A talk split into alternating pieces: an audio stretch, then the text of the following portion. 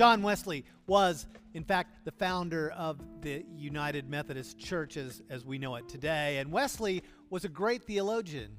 He was a deep thinker. If you would read his writings, if you would read his sermons, they take reading and rereading to really get the, the whole gist of, of what it is he's saying, just because he's so intellectually gifted. But he's also immensely practical. Wesley has what are known as the three simple rules. Apart from all of the deep theological implications, he comes back with these simple rules that reflect the very love and heart of God. Today, we're going to start into a series of three messages do no harm, do good, stay in love with God. But let's start with do no harm. One of those things that seems as though it would be very, very easy to do, but somehow, somehow we don't always hit the mark. You know, we're representatives, you and I. We're representatives of Jesus Christ. As such, it's important for us to really wrap our head and our life around what it is that, that is a positive reflection of Jesus. Certainly, we'll do that more effectively sometimes than others. We're all going to stumble. If we if we were able to live it out completely, Jesus wouldn't have had to die for us, but he did. And in that, in that we are called to be representatives of Jesus. Not only to do the things that Jesus did, not only to say the things that Jesus says, but even the more challenging part to change the way we think. That will influence the way we live. Actions, my friends, speak louder than words, right?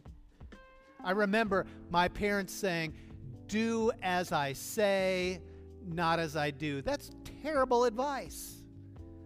Do as I say, not as I do. There are Christians that follow that very philosophy. Do not be one of them. What we say matters, but what we do speaks volumes. The way that we treat others, the way that we interact with our family and our community, that is the witness of Jesus Christ. Wesley understood that. He understood the power of being intentional in doing no harm.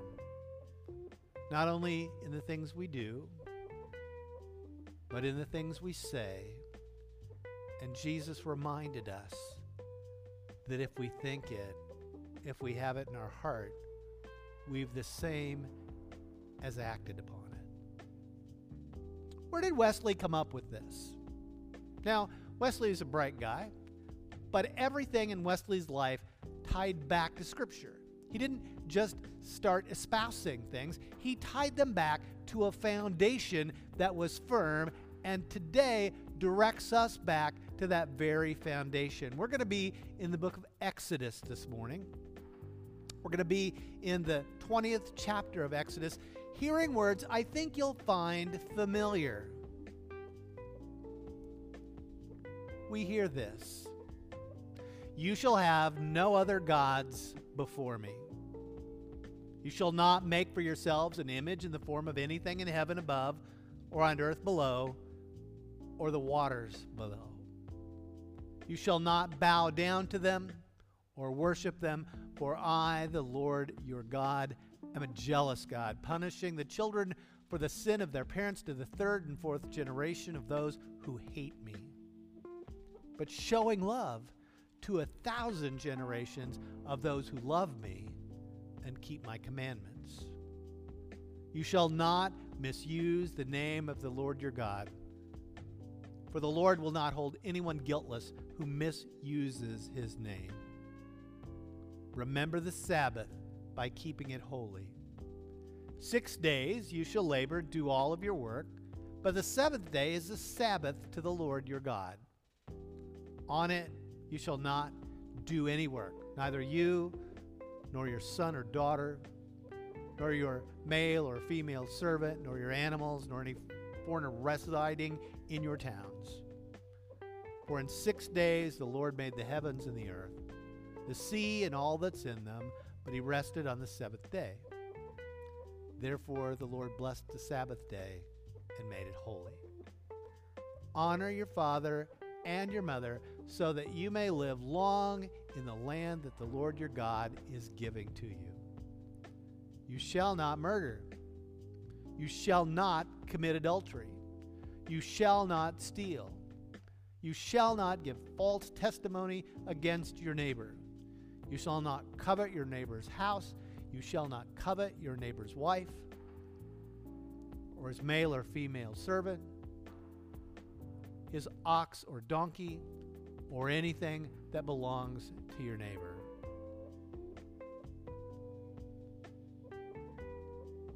Three simple rules. They boil down to this it matters how we live. You know, as we think back, when Moses brought us that word, he'd been on the mountaintop. God had written those words in stone as he carried them down the mountain. He had to think, this is great. Surely God's people can do these things. God had to think, surely my people can do these things, yet we can't. Even if we can carry them out to the letter of the law. And my guess is no one here murdered anyone last night, right? Tell me you didn't do that. Okay? Or did you? See, Jesus says that whether we actually do them isn't the important part. It's did we think about them? And maybe we didn't take an axe and strike someone, but did we murder their reputation?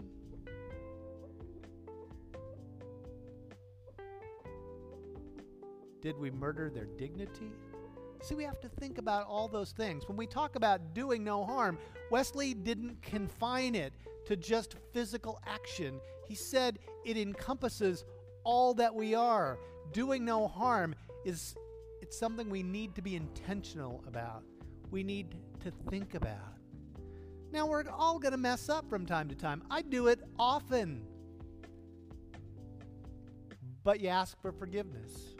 And I'd love to say I won't do it in the future, but but it will happen.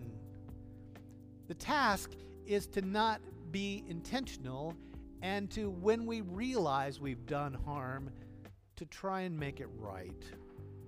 To at least ask for forgiveness. To seek the heart of God. Do no harm. Do no harm is a big deal. And as Christian people, we need to take that very, very seriously. James tells us that, that the thing that we really need to watch is our tongue, because it can do tremendous damage, it can do tremendous harm. Do no harm. Seems pretty basic, seems pretty elementary, yet without being attentive to it, without making it a focus of our life, my friends, it will happen. How can we, how can we somehow put a hedge around that? As much as we may try, we are limited by our own capabilities. We're limited by our humanity. But here's what we know through the grace of God, all things are possible when God gave Moses the Ten Commandments, it would have seemed that everything was taken care of. All we had to do was follow them, yet we couldn't do that. And God so loved us, so loved us, that He sent Jesus. You know what we did with that? But God loved us anyway. and God's grace poured out. And Jesus welcomes us through his Holy Spirit into a different, different, different way of living. I offer this to you. A mean Christian is an oxymoron. Think about that. See, you cannot be mean and be living out the faith. You cannot be mean and be following Christ. Doesn't happen. And I will grant you, you and I have our work cut out for us. Because there are a lot of mean people out there claiming that they're mean in the name of Jesus. That's ridiculous. It is. It's ridiculous.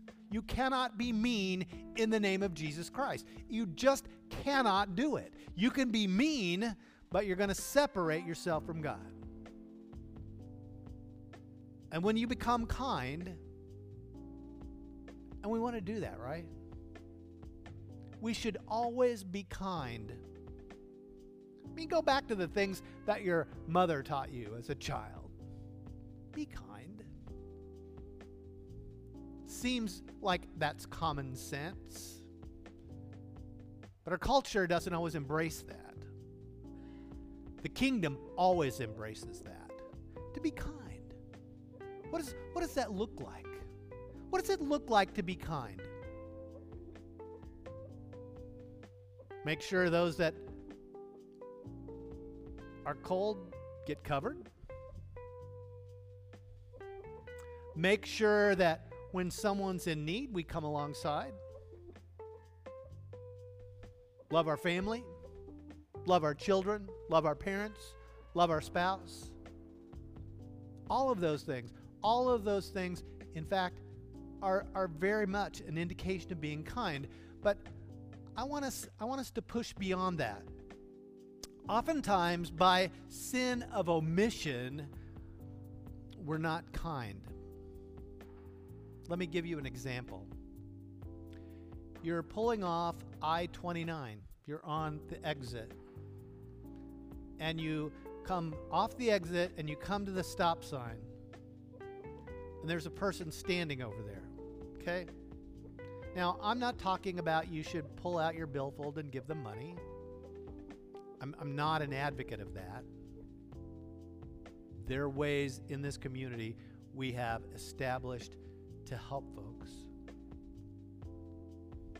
But here's my guess is that you intentionally do not look at them.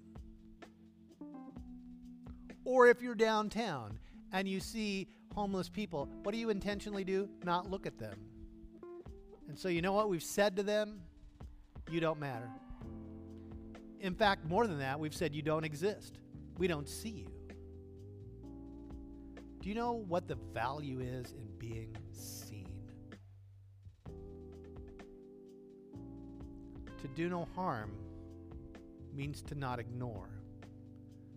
To be kind means to at least say, I don't know how to help you.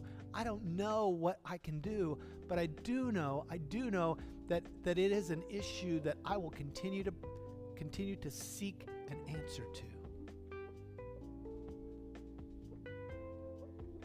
Because that is our task. That is our calling. We should always be nice. I mean, you can't always do things that people need, but you can at least be nice. How much value is it to you if someone just smiles at you? You know, makes a big difference to me. When I just look out for you uh, today, when, when I see somebody smile, I, I feel encouraged by that. Anytime we're out, just be Wesley, he talks about do no harm in that very context. We're going to talk about over the next couple weeks some additional pieces to that. Because it's, it's more than just not doing any harm. That's being a good person. You could look at a lot of religions and they would, they would follow that same kind of thought process. But but then next week we're going to talk about doing good. That really matters as well. When we have the ability, when we see something that needs done, we are to do good. And still, we could say religions around the world, maybe that's their reflection as well. But Wesley was more than just a good Samaritan. Wesley was more than just a good citizen. Wesley understood for that to really happen that we had to stay in love with God. So the three simple rules can't stand alone, they have to stand together. And so this week, as I challenge you to do no harm, I don't want you for a moment to not stay in love with God realizing that we cannot do that on our own. We need the power of God's Holy Spirit to make that happen. We need to submit ourselves before God in a way that says, Lord God, you know me, use me. Lord God, you know my failings, pour out your grace and use me. May God's Holy Spirit move in us in ways that, that make this make this the beginning of the kingdom to come. Friends, we've got a great week in front of us. If we just keep one thing in mind, one thing.